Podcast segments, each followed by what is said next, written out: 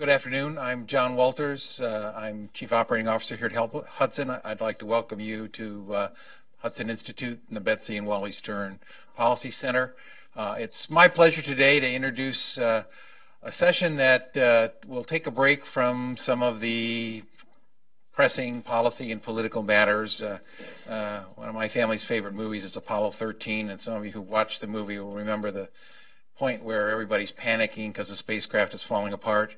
And uh, flight director, flight director Gene Kranz stops everybody, played by Ed Harris, and says, "All right, let's start with what's working on the spacecraft." And, uh, so uh, today we're going to uh, take a breath and and talk a little bit about what uh, deep uh, well springs of strength this country has continued to operate on for so long. And it's because uh, we have this opportunity as a result of our senior fellow, uh, Melanie Kirkpatrick, who's uh, written a new book, uh, which will be available for those who want to buy it here on Thanksgiving. Thanksgiving, the holiday at the heart of the American experience. Melanie is a, a esteemed colleague here, a senior fellow. Um, she has been, uh, I will, I will, one of the things to be thankful for is I will not take a lot of time and therefore I will not do justice entirely to Ellen and Kimberley's backgrounds, but um, she has worked for a long time as a distinguished journalist, writer, uh, um, edited, uh, and has gone back and edited uh, uh, now uh, material at the Wall Street Journal. She's also been someone who has cared deeply about human rights in the world, which is not always an easy thing, although everybody says they like it, it's a tough fight. And uh, I want to mention her book, uh, uh, Escape from North Korea, The Untold Story of Asians under, Asia's Underground Railroad. She's kept the focus on this and a lot of other areas of, of human rights abuse that uh, we ought to pay more attention to. So I want to thank her for that as well as for this wonderful new book that uh, I hope you all will uh, enjoy with your families this, this holiday season. Uh, uh, Melanie has a bachelor's degree from Princeton University and a master's degree in literature from um, uh, University of Toronto. Uh, as I said, she has served on uh, a number of boards and um, organizations, including Human Freedom Advisory Council at the George W. Bush Center, and uh, she is also. Um, uh, married to our esteemed trustee and senior fellow, Jack David, who I'm pleased to say is here with us. Uh, Kimberley Strassel will join her in this conversation. For many people, she doesn't need any introduction. She's uh, if you if you watch television on Sunday morning, uh, you will see her frequently. You read her regularly in the Wall Street Journal, her Potomac Watch column. She is a Bradley Award winner in 2014. She has uh, taken on the uh, difficult questions as well that uh, we need to face in the country, and of course, uh, sometimes that's a thankless job as well. Um, but um, her book, The Intimidation Game: How the Left is Silencing Free Speech is also an important uh, book for our time and talks about some of the challenges that we will face. But today we're going to take a break from um, uh, the, the uh, immediate uh, uh, threats and talk about the deep well springs of strength and the things that we uh, can all be thankful for that are the blessings of the United States at this holiday season. So without any more ado, I'll turn it over to Melanie and Kimberley. Well, welcome everyone. Um, we're here to talk about Thanksgiving, giving thanks, and I want to start by thanking Melanie, giving my thanks. Melanie wrote this book because it is absolutely wonderful. It has most amazing stories in it. It's informative. It's absolutely charming. Uh, it's also incredibly uplifting. And at this moment where many of us wish that we could all be put into an induced coma until November 9th, or maybe even longer than that. It, it was such a, a, joy to read something that made you feel very good about this country. I read it twice. And so, by the way, go out, don't just buy one for yourself, buy 10, give them to your in laws, they're great Christmas presents. Um, you, you, will, you will not regret it. Um, I wanted to start and talk a little bit just to set the scene about Thanksgiving. If you, if you look out there, Melanie, and, and you address this in the book, there are millions of Americans, and we have this set idea of Thanksgiving in our head. Uh, you know, you're landing on, Pil- on Plymouth Rock, and the the uh, pilgrims and the Indians, and they're sitting there. There's that famous Jennie Brownscombe painting of, of the man praying at the head of the table. One of the things that was most interesting to me just reading this book was that most of our perceptions about what that very first Thanksgiving was like are not really probably historically accurate. So before we even begin talking about the sort of history of Thanksgiving, talk about what actually happened on that day. What were they gathered there to do? What were they in fact giving thanks for? Uh, we probably didn't have any Indians in headdresses. Uh, they probably weren't sitting together, the men and women eating their dinners. Set the scene for that first Thanksgiving. Well, I'll be happy to do that in a moment, but first I would like to give my thanks to you, Kim. for uh, joining us today and also put a plug for your magnificent book, The Imitation Game, uh, The Intimidation Game. If you haven't read it, please do. It's just spectacular. And I would like to give a special thanks to Hudson, to John Walters, to Ken Weinstein, who couldn't be here today, and thank them very much for their support as I pursued this project. And finally, one special thanks to uh, a Hudson Senior Fellow and Trustee, my husband, who uh, is also Jack David, who's also my uh, first editor and my best editor. He never let me get away with anything, so it's a stronger book thanks to Jack.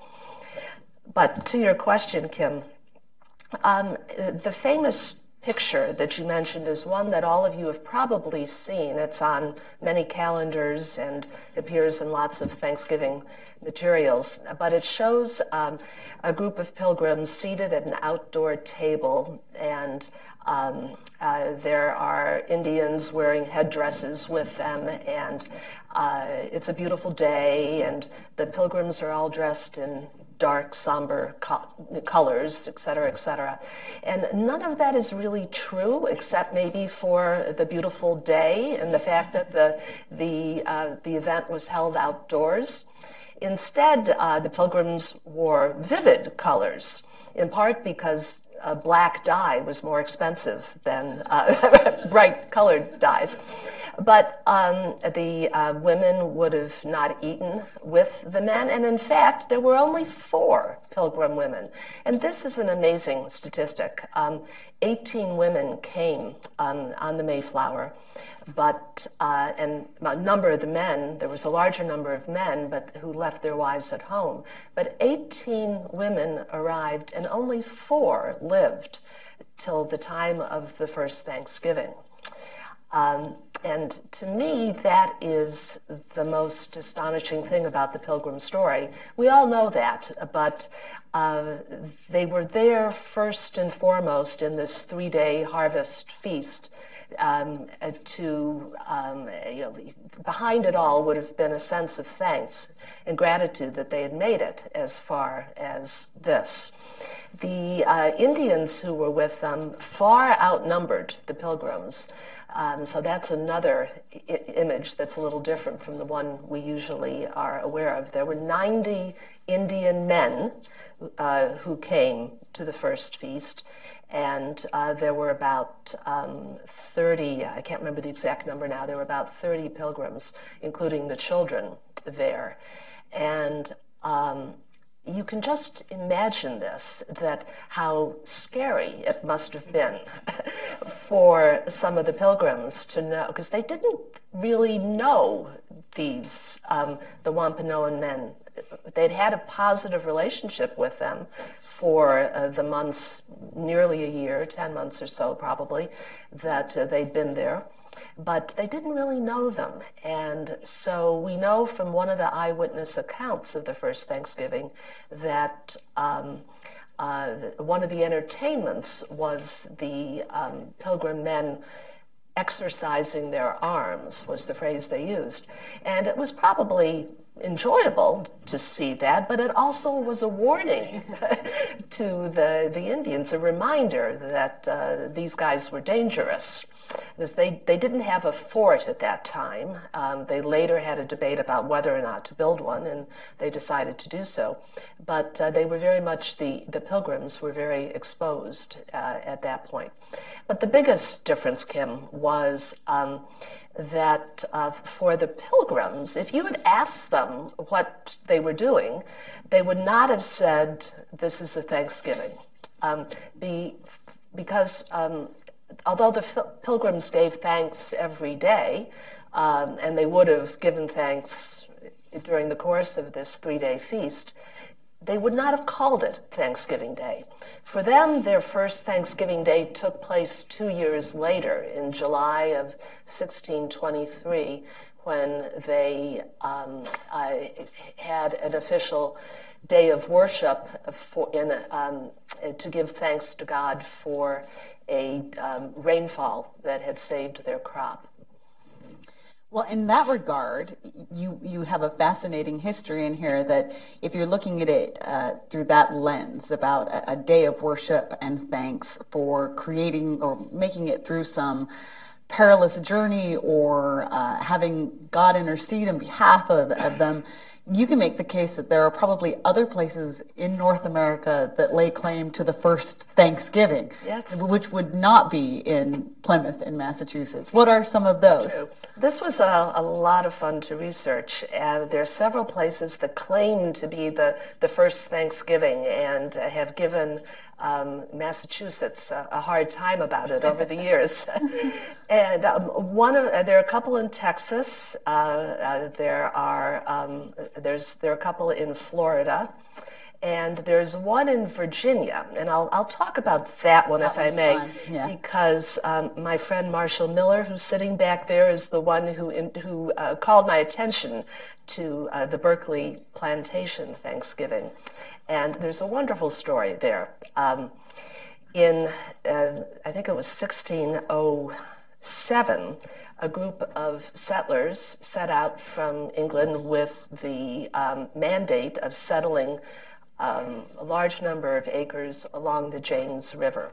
And when they arrived, the first thing they did was give thanks. Uh, they literally w- were at their captain told them to, when they reached shore to kneel and give thanks. And they had a ceremony.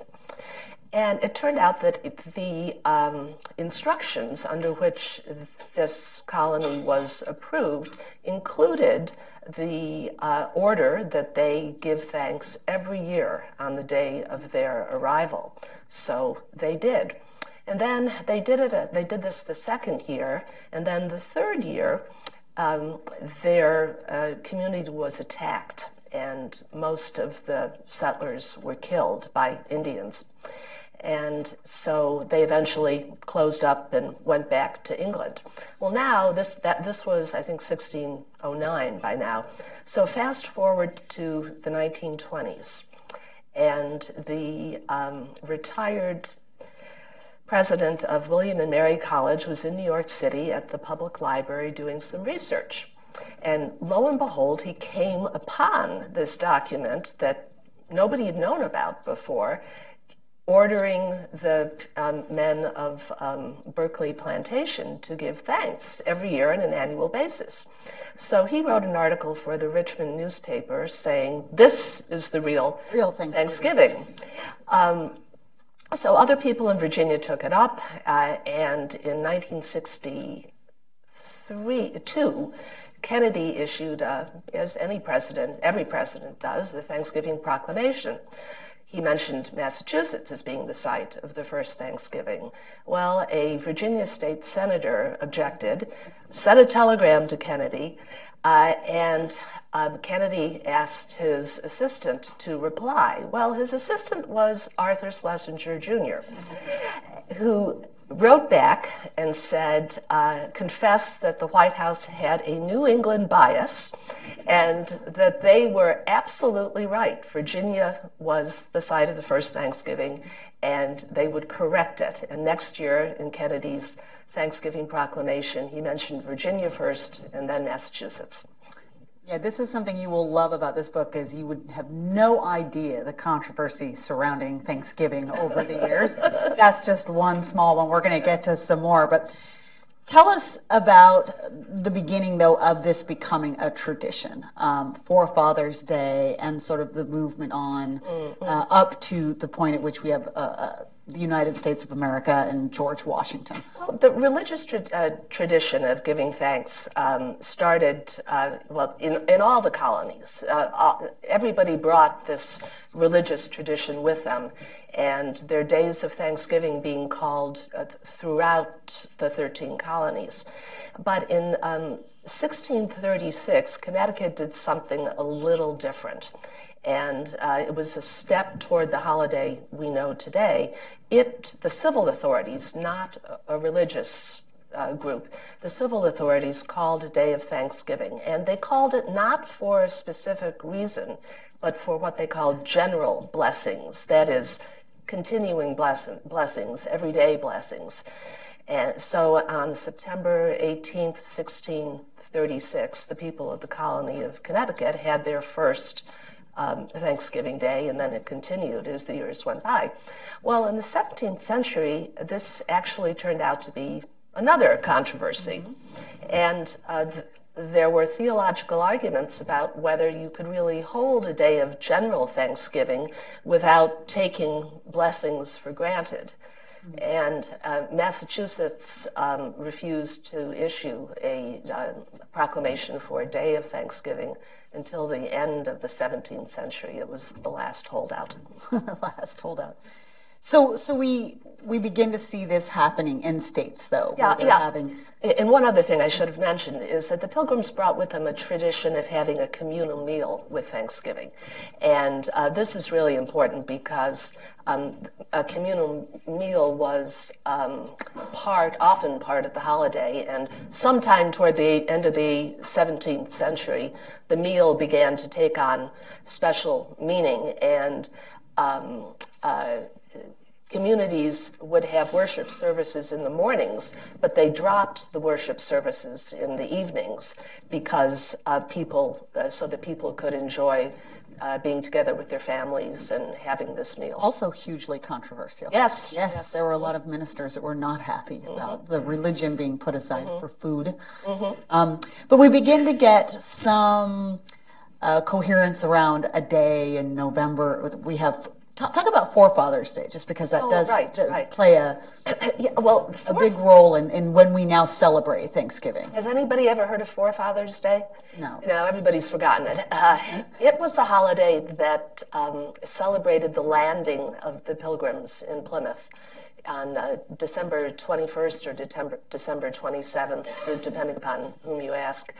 And uh, it was started in Plymouth by a, a, group of men in 1769, 18th century, who, uh, remember, this was a time just before the revolution when people were looking for local heroes, mm-hmm. for um, uh, things to celebrate that were rooted in our continent, not in. Um, uh, the British Isles. So they came up with the idea of celebrating uh, the arrival of the pilgrims.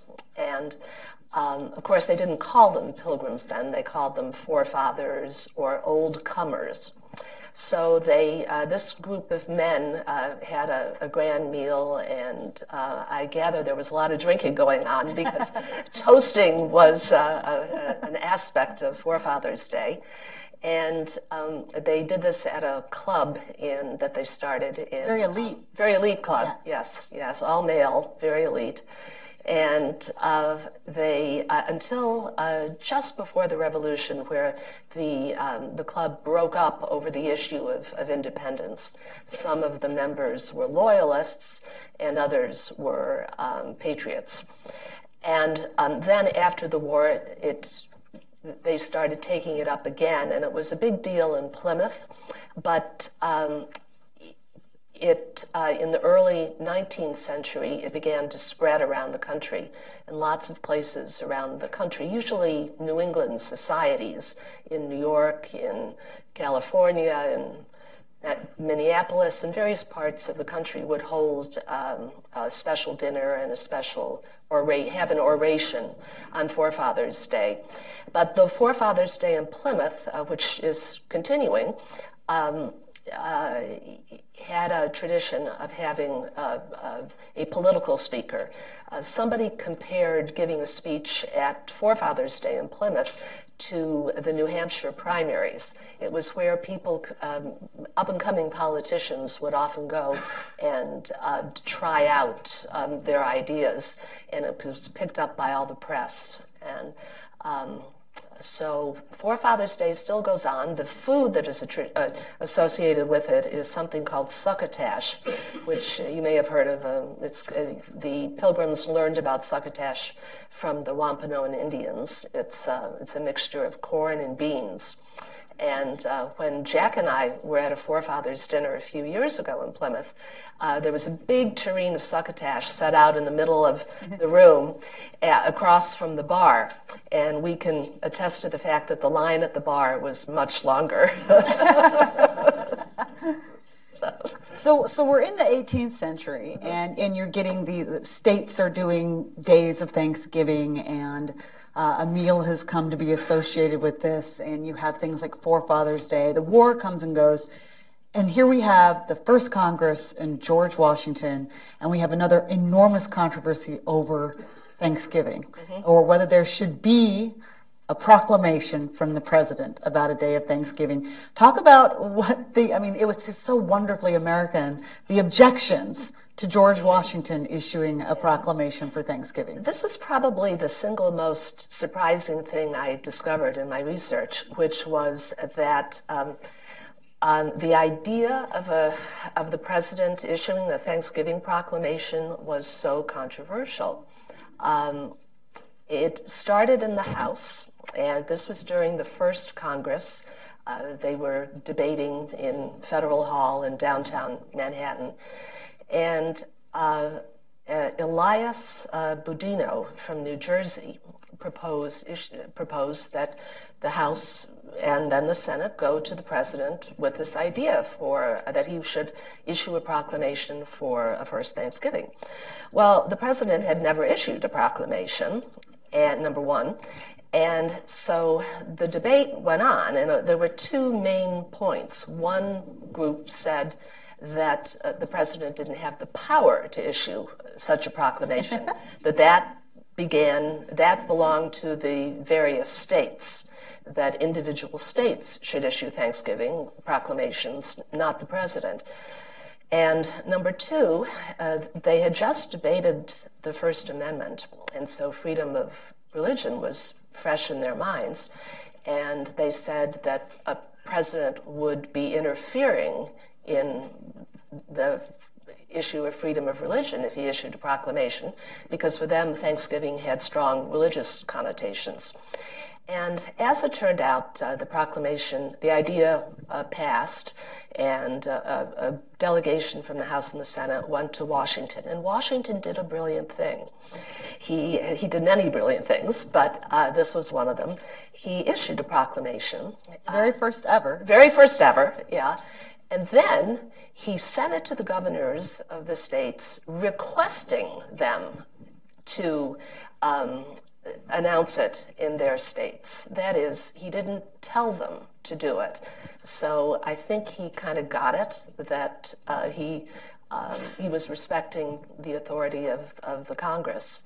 Later on, um, Jefferson uh, flat out refused to issue a presidential proclamation. Although he had issued them when he was governor of Virginia, he would not issue them as, um, as president. And one thing I love in the book, too, uh, Melanie unearthed, unearthed Jefferson's writing on this, in which he actually has a long debate with himself about whether or not he should issue a Thanksgiving proclamation and then the arguments for why he should not. Mm-hmm. But it's very entertaining reading, and he chose not to. And we don't have another president who does until Lincoln, correct? Mm-hmm. mm-hmm. Right? Yeah, well, Madison issued a proclamation at the end of the War of 1812, and I think he also issued one of Thanksgiving f- to give thanks uh, for victory during the war, but no Thanksgiving for general purposes until 1863.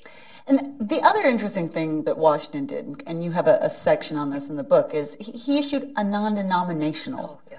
uh, proclamation, right? I mean, this is an important because there'll be controversies over this mm-hmm. in succeeding years. I mean, he doesn't say that this is a, a Christian event, but what, what does he say in that first he, one? He was very clear that it was for uh, everybody. God was mentioned, but no specific religion. And um, in one of his subsequent proclamations, he made it even more explicit that people of all faiths should join together to celebrate. And this was important because um, almost every president who then went on to issue a proclamation of, for Thanksgiving followed the Washington example, but not every governor did. And there's a, a marvelous case uh, in 1844 in Charleston, which had a large Jewish pop- population. And uh, the Jews of Charleston refused to, cel- to, celebrate Thanksgiving that year. Why? Because the governor had issued a, a explicitly Christian proclamation and would not um, rewrite it to include them. So, uh, fortunately, that governor left office at the end of the year, and the new governor, one of his first acts was to issue a non denominational proclamation. This was how controversial it was. It was one of his first acts as new governor to fix the Thanksgiving proclamation. Gotta like that. Okay, so my favorite part of the book, uh, my favorite person in the book, Sarah Josepha Hale. Mm. Uh, so if, raise your hand if you've ever heard this name. Sarah, oh, oh, we got one. But basically, we would probably not have Thanksgiving or not for this incredible woman. Mm-hmm. Um, and talk about her. Uh, she's she's she's my favorite too, and um, I think uh, because she was one of America's great editors, and uh, we rarely hear about her. She was um, when she was in her early 30s. She was from um, uh, New Hampshire. She was widowed, left with four children and one on the way, and no means of support. Um, she began to write uh, and uh, very quickly uh, gained a following and was made editor of a magazine in Massachusetts. And then, soon after that, she was named editor of Godey's Ladies book. Um, and the reason she, the, the, the, sensibility she brought to Godey's was that she would publish American authors and write about American things. And this was very different from what other magazines were doing.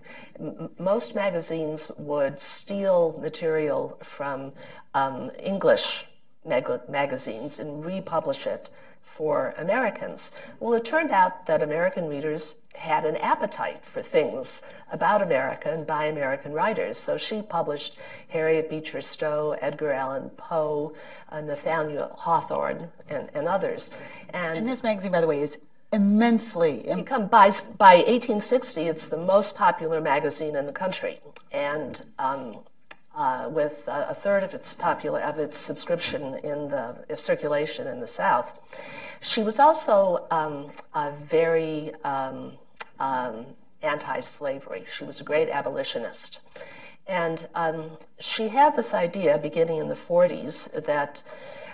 Thanksgiving would be a way to unify our country um, and um, force people, North and South, to think about what makes America great and the virtues of our political system.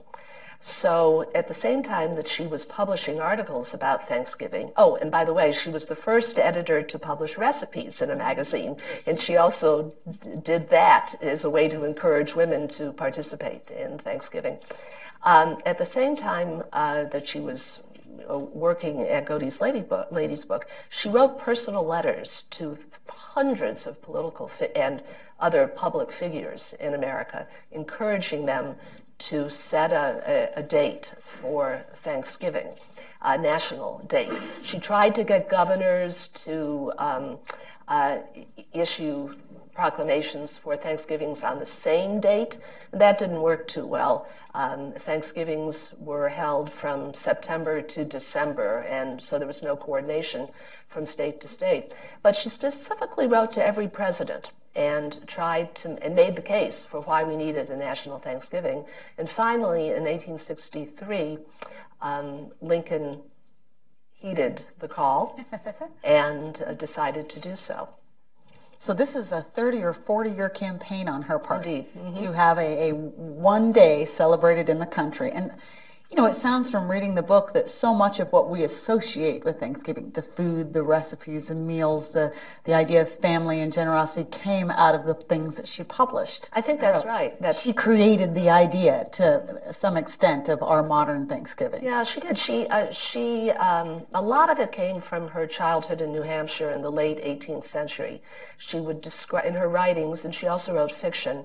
She would describe what Thanksgiving Day was like, um, um, you know, in, in very great detail. Um, and um, Harriet Beecher Stowe did, did, this too. But for example, uh, Americans um, would have Thanksgiving Day with all the food set out instead of serving it in courses as the French do, which was considered uh, kind of not not appropriate. Freedom fries. Right. Yeah. so there'd be two courses, one course of all different meats, including turkey, which in the 19th century came to be the, the main um, um, dish. Um, and then there would be a, a, second course of all the desserts, which were usually dozens of pies. I also love too that she would run fiction in this magazine. Mm-hmm. She made a point of getting uh, people that uh, would write fiction in which Thanksgiving was celebrated in the, the short stories, as though that was just what everybody did. Yeah. So it was an all-out campaign, and uh, she and she won. She won. She won. Uh, Lincoln issues the proclamation. At that point, every president since him has issued a mm-hmm. Thanksgiving mm-hmm. proclamation, and we, as a country, move. Now, did his name the last Thursday? He did. He did. So he came up with that. Yes. No, no, Well, no. He followed Washington's example. Washington's example. So the yeah. last Thursday of November, um, we begin to to coalesce around this, and then comes. So if Sarah Josepha Hale is my favorite character in the book, my favorite story in the book is. Uh, Franklin Delano Roosevelt, who manages to mess up Thanksgiving. okay, you know, along with the rest of the economy, he manages to to mess up Thanksgiving. So, to tell us about how FDR managed to throw the entire country in an outrage over Thanksgiving. Well, there might be one or two people in the room who were uh, who are old enough to have a vague memory of this. But in 1939, Franklin Roosevelt gave a press conference announcing he was changing the date of Thanksgiving. and now um, he wanted to move it up a week so that his, his very dubious the- uh, theory was that if he added a week to the Christmas shopping season, that people would spend more money and therefore it would jumpstart the economy. New Deal economics. Right. well, of course, people would have been only too happy to spend more money, but they didn't have more money, so it was a flop. But for three years, the date was um, the date that the president announced was a week early. Now, the states, of course, um, uh, there was no law. They didn't have to go along with the president, so they didn't. And you had a situation where half of the states decided to celebrate Thanksgiving on the traditional date, and the other half celebrated on Franklin Roosevelt's date, which came to be called Franksgiving.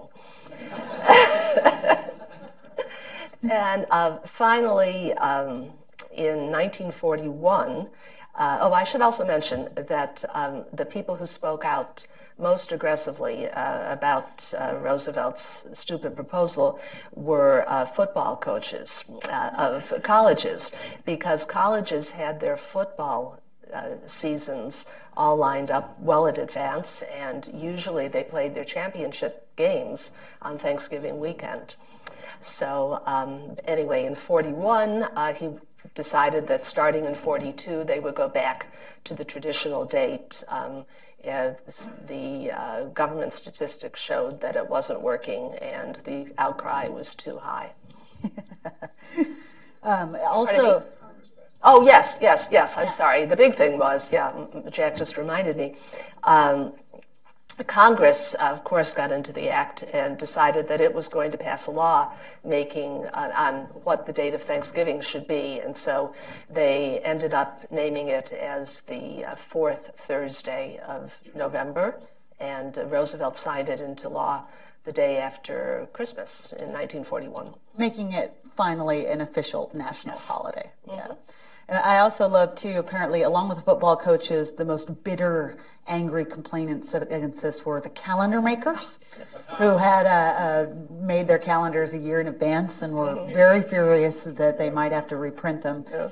There also, Melanie has uh, in all throughout the book so many wonderful quotes from people about Thanksgiving, but she had a couple of great ones in this chapter about the FDR deal. And she had a Senator Styles Bridges of New Hampshire when this all came out. He said, "Has the president given any thought to abolishing winter?" and then, uh-huh. There was also a Republican governor of Wyoming who said that at least, quote, this is one program the president has demanded which is not imposing any additional tax on the taxpayers. so they managed to make it political. Yeah, they did. And uh, there even was one fellow who compared one who compared him to Hitler. so. It was Landon, wasn't it? It was Landon. Yeah, yeah who had lost to him in the recent election. Mm-hmm. Um, I do want to talk about some of the things that go around now that we have this official national national holiday. We've got to that point in the story. Some of the things that have gone around it, the traditions that go with it. You mentioned football. Mm-hmm. I mean, I think a lot of people would be surprised to learn from here that I mean, football and Thanksgiving, their their beginnings are sort of totally intermingled. Mm-hmm. The first uh, collegiate football game was 1869 between uh, Rutgers and Princeton. And Princeton, uh, Kim and I are both Princetonians, so I'm sorry to say uh, uh Princeton lost, Rutgers won. Uh, and then a few years later, uh, Princeton and Yale faced off in the first Thanksgiving Day game. It was a success, and starting around 1880, um, that game moved to New York City, where it became a phenomenon. And from New York, style setter of the country, it moved across the country. And by 1890, there were uh, uh, 5,000 Thanksgiving games going on on Thanksgiving Day. So um, this created a big stir among a lot of people. They thought that it was inappropriate to devote one's day to watching football, and uh, rather than um, family or church. But uh, needless to say, football Sports won. Sports football won. The other thing, uh, not to our um, alma mater's credit, that uh, Princeton Yale game was so rowdy, mm. and the students were so badly behaved that at a couple of years into this, they forced it to be back on campus, right? Yeah, the faculty decided this was an age when faculty actually cared about the moral development of students as well as uh, the academic development. They decided um, they were going to bring the game back onto campus because uh, it was inappropriate for Yale Yalies and Princetonians to behave in such a, a way. You, you, know, you, you bring together one of the things that Melanie makes a point of in this book, which I love, is that Thanksgiving, uh, as an American concept, that, that, you really won't find any holiday like this anywhere else in the world. Mm-hmm. Uh, you know, you have days of thanks, you, you have. All kinds of different religious ceremonies uh, of one kind or another, but to have one that has come to encompass all the things that Thanksgiving encompasses in the United States, which is not just football and not just a meal and not just church, but generosity. You know, uh, Melanie notes that, uh, you know, one of the things that Washington did when he also issued his proclamation was he donated some money to a local church to help the poor. And this is also a thing that has come to be associated with Americans and Thanksgiving is, is Americans' generous spirit and things we do on the day of Thanksgiving. Mm-hmm. Talk a little bit about that, the generosity question, but other sort of aspects of this very American holiday, as you call it. Yeah. Um, Generosity was, um, I devoted a whole chapter to that because I found it so interesting and so classically American. Um, the first instance of it was uh, in 1636, but then I trace it through the centuries to just a few years ago and the 92nd Street Y, a Jewish organization uh, in New York City. Um, started something called Giving Tuesday. It's an online um, um, collaboration where uh, organizations uh, ask um, for donations and people can band together and seek donations for good causes. And this all takes place on the Tuesday after Thanksgiving. But, uh, and you think of the millions of Americans who volunteer at food banks or um, other uh, uh, Thanksgiving dinners or uh, other things having to do with helping the poor or the imprisoned um, on Thanksgiving Day. So there is a long tradition of that. And the military, the, yeah, the military, there's a, a, long tradition of that too, making sure that the military and military families have um, a uh, Thanksgiving Day dinner. Um, and uh, but some of the other virtues, let me think. Well, religious for sure. Mm-hmm. Um, even though the holiday, uh, people often say to me, Thanksgiving isn't a religious holiday. Well, that's not really right. It is a religious holiday, but it's that rarest of religious holidays, which is that it's for every religion and or for people of no faith at all. It's what you want to make of it. And there are not many um, churches or other houses of worship that are open on Thanksgiving Day anymore. We don't have a tradition of going to a church or another house of worship on Thanksgiving Day, but there are lots of Thanksgiving services during the week. And um, I also discovered that there was one survey, this is a little oblique, but uh, there was one survey that showed a few years ago that around 49% of Americans say grace before a meal. And another 40 some percent said that they would on special occasions. So I, that means, uh, if you extrapolate a little bit, that on Thanksgiving Day, uh, close to 100% of Americans are saying uh, giving thanks to God on um, Thanksgiving Day. And then there are other ways that people say thanks, uh, give thanks. Um, there are traditions of people going around the dinner table and asking each person to say something that he or she is thankful for. Um, in the uh, appendix, in appendix to the book, I have a bunch of short readings about Thanksgiving Day over the centuries, and I included a, an atheist benediction for Thanksgiving that um, somebody wrote a few years ago. So um, that's that's another example. Yeah, last year at Thanksgiving, we went around to say our thanks, and my four-year-old gave thanks that God had created the color pink. So oh. she's a girl. she's a girl. um, I, I want to get to questions, um, but before we do, and while people think of your questions, get them all ready to go.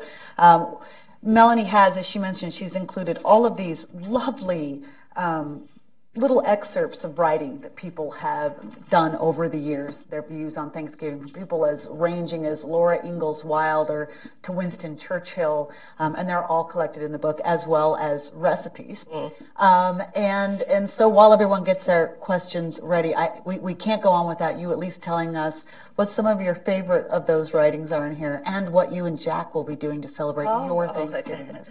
Well, I'll answer the last question first. Uh, Jack will be roasting our turkey. He's uh, the he's the man in charge of turkey. My kind of guy, right? and we'll be celebrating at our home in Connecticut. Um, my favorite reading, I don't know, there's so many. I loved the one um, by uh, Louisa May Alcott about family and Thanksgiving, but I also loved Benjamin Franklin, who talked about it as being a day of public felicity, where we celebrate, um, uh, we give thanks for Americans, America's freedoms, civic and religious. And I think of that one especially when I think about Thanksgiving this year. And the reason is that uh, we are in this divisive moment in our history. Uh, and um, with a political discourse that is really quite ugly. And in a few weeks, we will all go to the polls. But then a couple of weeks after that, we will, I hope, as a united people, sit down at the Thanksgiving table, and that in some sense, Thanksgiving will be a healing moment for all of us. Well, you'll have an even better chance of that if you get Melanie's book. So, anyway, questions out there? Melanie, you. Yes? Um, Al Milliken, AM Media. I was curious, what was the, I mean, what do you know about the reasoning or thinking, uh, the, the praying or whatever of Abraham Lincoln to choose to do it in 1863? Did he consider it before that? And I'm wondering, did the Confederacy have any response to him having that proclamation?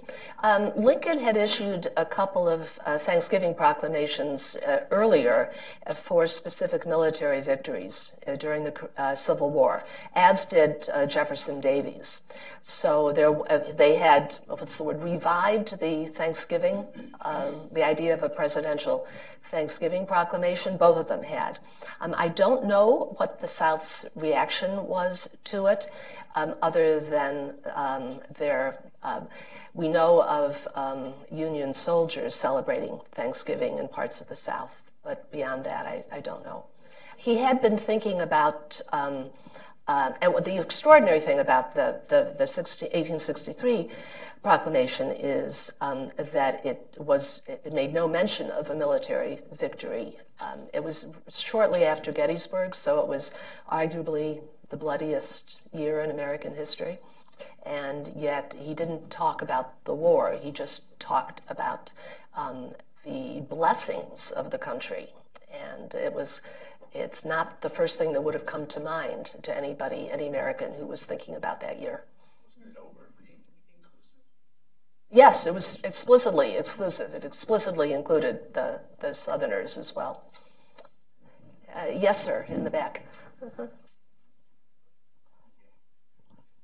I'm, uh, I'm here because when I got the promo from the Hudson Institute, I saw this portrait of the Pilgrims and as a, uh, a son of Virginia, I uh, quite concerned, Estonian as I am, uh, that this possible error might creep into the conversation. I, I was uh, I was delighted to hear your comments about uh, Berkeley Plantation. During my tenure as Attorney General of Virginia, I spoke at Berkeley on occasion on Thanksgiving Day. And uh, that's not the purpose I'm, I'm here for. It's really to correct the historical record. And because I didn't realize there was any controversy any longer about where the first Thanksgiving was. I mean, you mentioned Texas. Of course, they spoke Spanish at the Texas celebrations in those days. Uh, the same in Florida, another Spanish colony.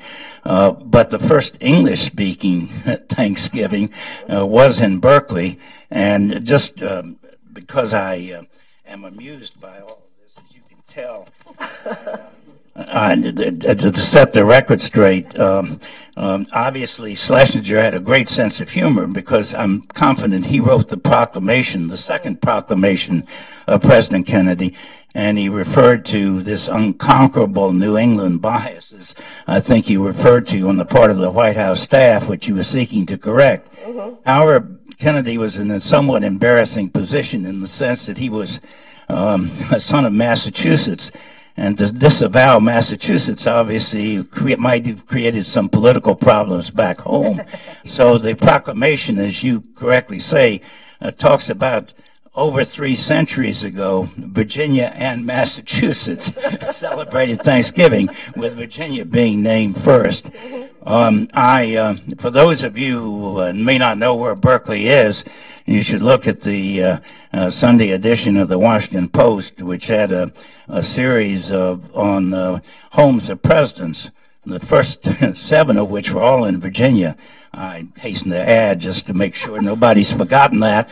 Uh, but uh, uh, Berkeley is uh, uh, on the James River, not far from here, the birthplace of one of Virginia's presidents, uh, Harrison. And um, I would encourage you to go there. It's uh, an absolutely delightful place, which is now open to the public. So thank you very much for hearing me out. thank you. Well, I'll, put it, I'll put it on the list. Yeah. Uh, yes, the lady in the back row, please. certainly, excuse me, interesting pieces you're putting together. But I was interested uh, in the picture and what of the first Thanksgiving to say something about the Indians because they seem to be, we're thankful, but they seem to, to have been the people who lost the most. Uh, I have a chapter in my book about this subject. Uh, it's uh, titled Day of Mourning.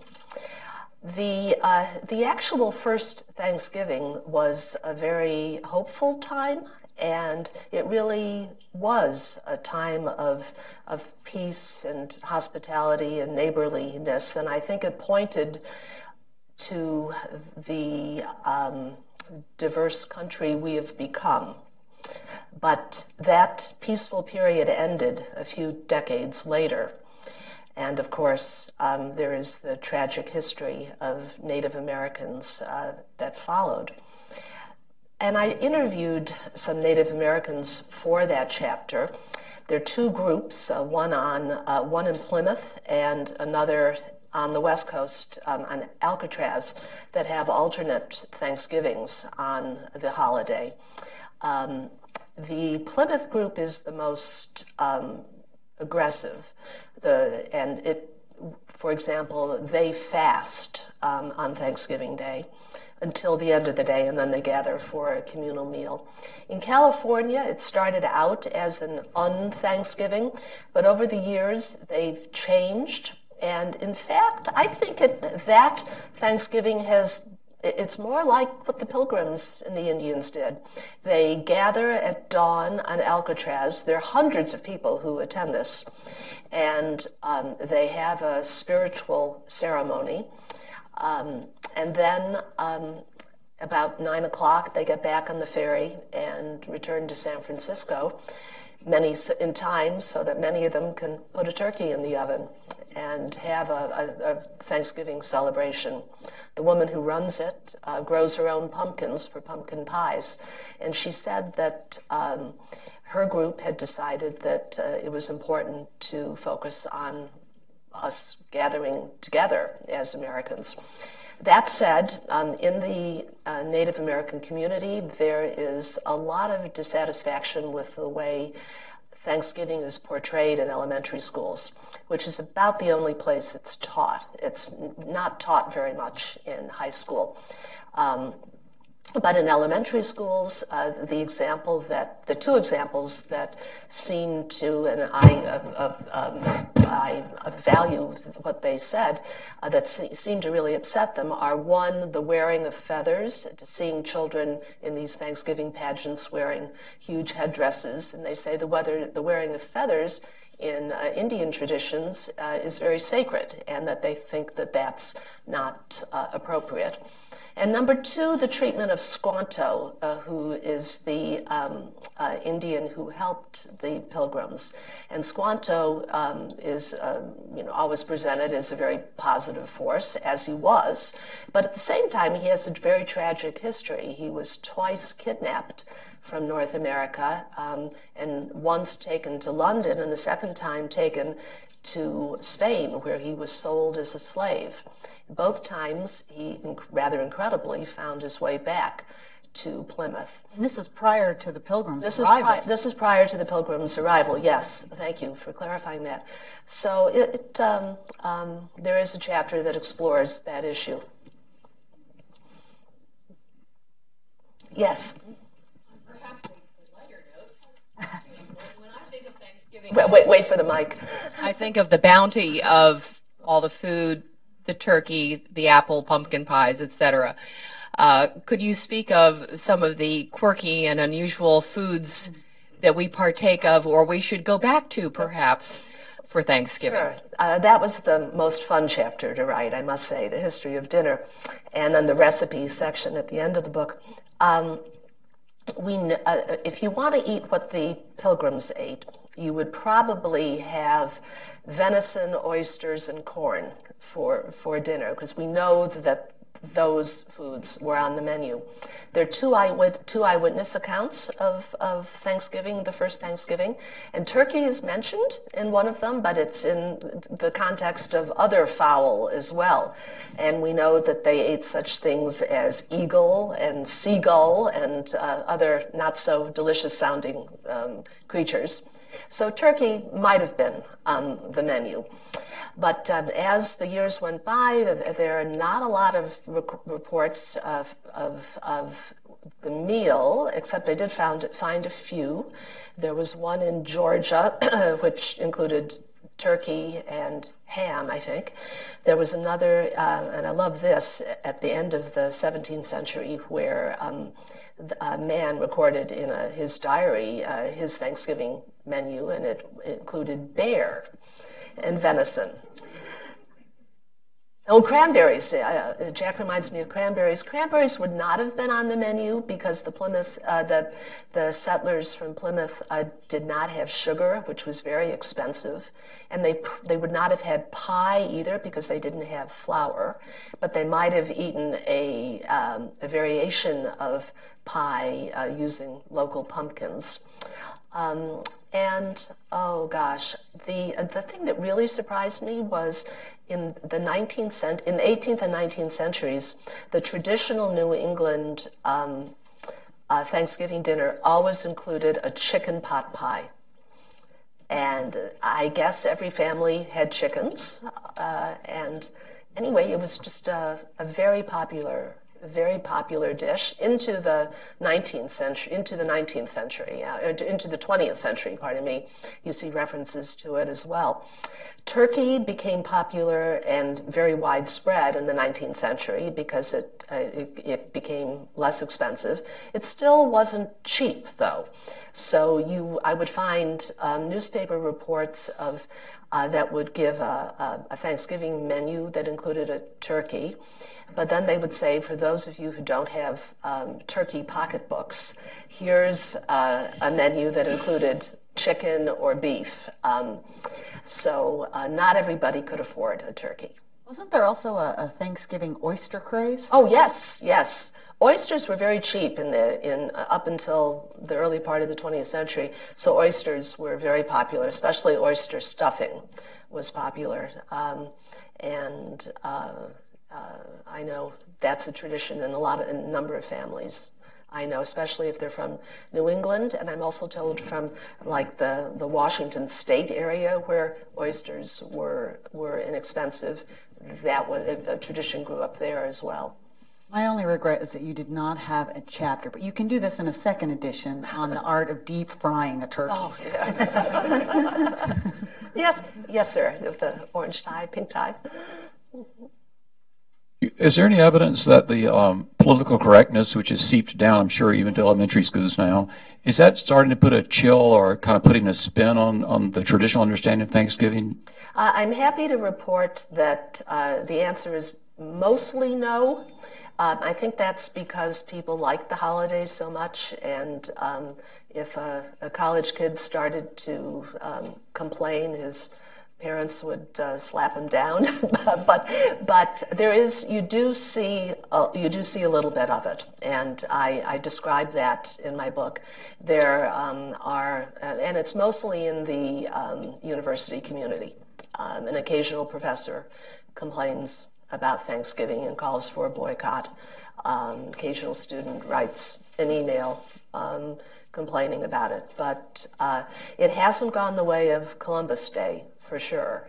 Uh, and I don't see any evidence that that's likely to happen anytime soon. One thing I should just point out, it's, it's worth knowing, Melanie had mentioned earlier that, you know, the only place that people learn about Thanksgiving is grade school. And I would note that this is the very first book ever that is an education on Thanksgiving for anyone older than the age of eight. so. Well, I think there's an, there's one academic book, but first, uh, yeah. So, Anybody else? The gentleman in blue. Related, to the, related, to the, last question, uh, could you say a few words about where Thanksgiving is going? And I'm thinking about things like references uh, we have so often to Turkey Day and the president pardoning a turkey, and and so on. I don't see. I, I, you know I think Thanksgiving is probably going to uh, stay where it is for a while. That I don't see the turkey tradition disappearing anytime soon. Though you hear a lot more references to vegetarian options than you once did.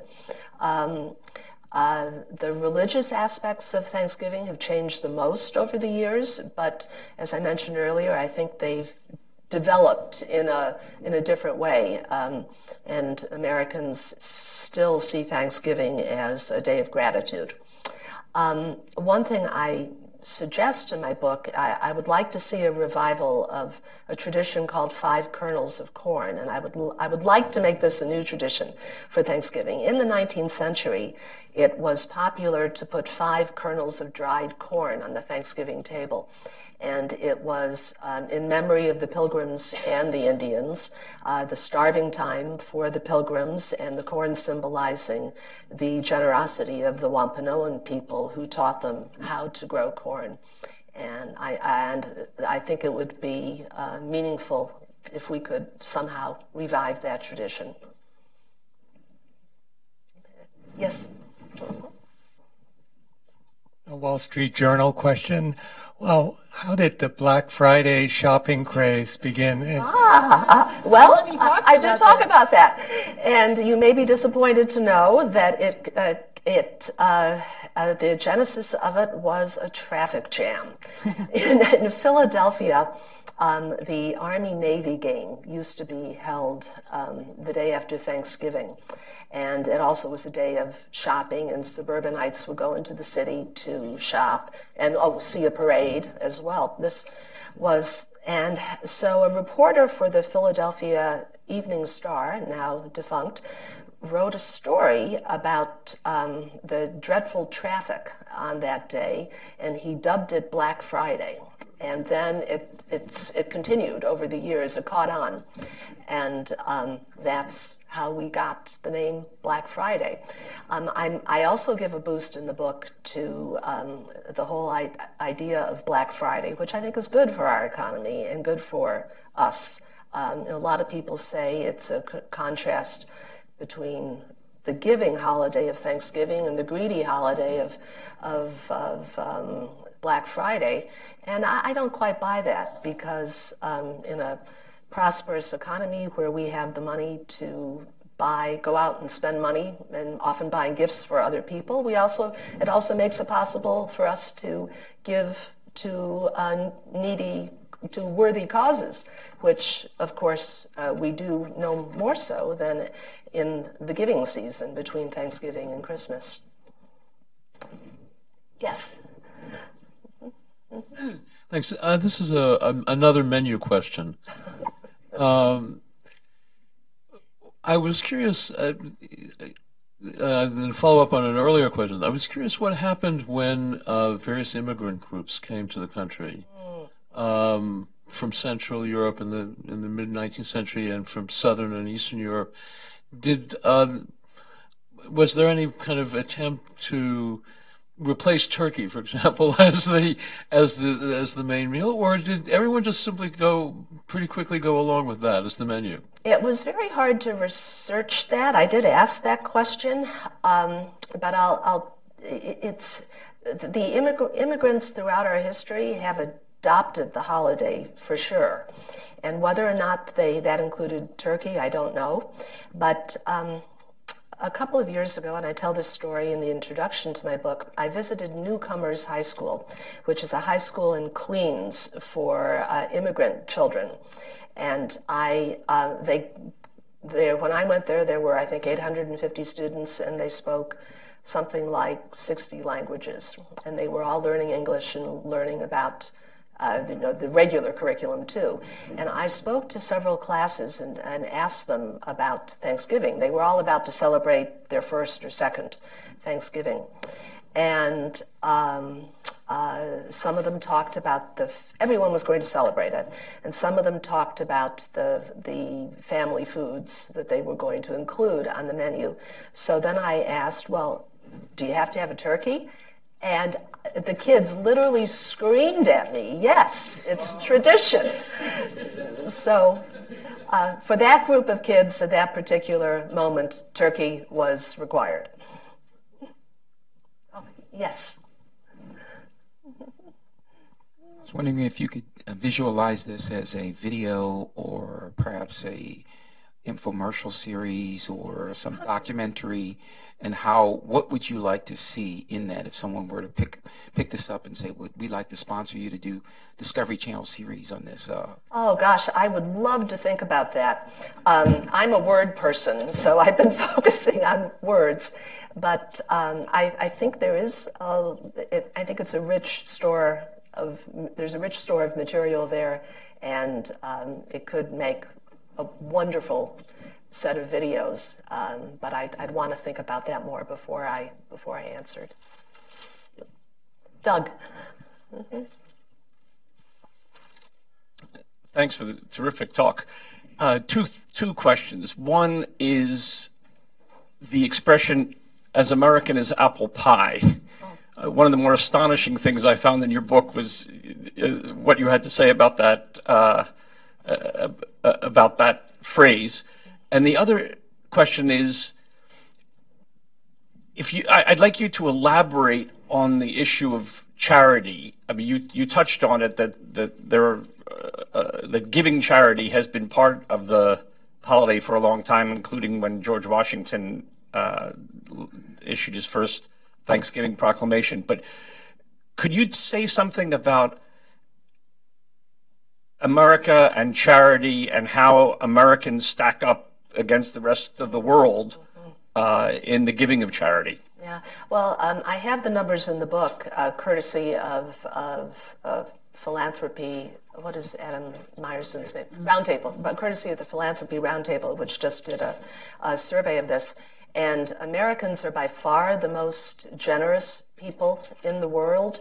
And beyond that, individual Americans are remarkably generous. Most other countries don't have a tradition of individual giving. And um, the tradition of individual giving has been enhanced by Thanksgiving. It's, uh, you see it th- throughout. Um, throughout our history, one example I, that's in the book that I came across was um, the in Thanksgiving in Washington D.C. in 1864. So it was the second national Thanksgiving in the modern series, and um, they were feeding. There were Thanksgiving dinners at all the hospitals for the wounded. And um, much of the money to supply the food came from individual donations, very small donations that had been collected for them. Um, and there's illustration after illustration of these small homegrown charities that Americans create to help people in their community, and no more so than around Thanksgiving. As for apple pie, um, we didn't have apples here until uh, later on in the 17th century, so there were no apples at the first Thanksgiving. And um, ap- apple pie, uh, of course, caught on, and it was very much a part of the Thanksgiving celebration. But um, in the eight, 1960s, a um, wonderful uh, food writer uh, by the name of Clementine Paddleford went around the country and interviewed home cooks and looked at their recipe books, some of which went back for generations, and asked about Thanksgiving dinner. And the reply in New England was, oh gosh, no, we can't serve apple pie for Thanksgiving. It's too ordinary. So, but one pie that was very popular, I read historically, was something called Marlborough pie, and it was a fancy kind of apple pie. It had a lemon custard in it and uh, and apples. So that was considered good enough for Thanksgiving dinner. Doesn't kind of have the same ring though, right? As No. American Marlborough pie. So. One more question? All right, then I'm gonna, I'm gonna say thank you to Melanie and Kimberley for a delightful discussion, uh, a rediscovery of something we thought we knew about but didn't, and uh, makes it deeper. Um, uh, my own, my own remec- recollections of Thanksgiving included that the feasting, the thanks, and the Detroit Lions playing the Green Bay Pack living in Michigan. Uh, but um, uh, I want to suggest uh, an opportunity to bo- both purchase this book here, but for those who are joining us online, of course, there are many ways to buy the book. And I'd like to su- suggest that you not only buy it for yourself, but it makes a great gift, uh, uh, not only for uh, family members and, and others, but in a few weeks, you can maybe bind up the wounds in your neighborhood by going to that neighbor who has that yard sign you hate or yard sign and offer them an opportunity to, to pull together on the basis of a great tradition and to learn a little bit more about it. And if you have recipes in here, you might even get something back. So uh, uh, let me suggest that you buy more than one copy and use it. And thank you, Melanie, for giving us Thank this you. gift. Thank you. Thank you. Thank you.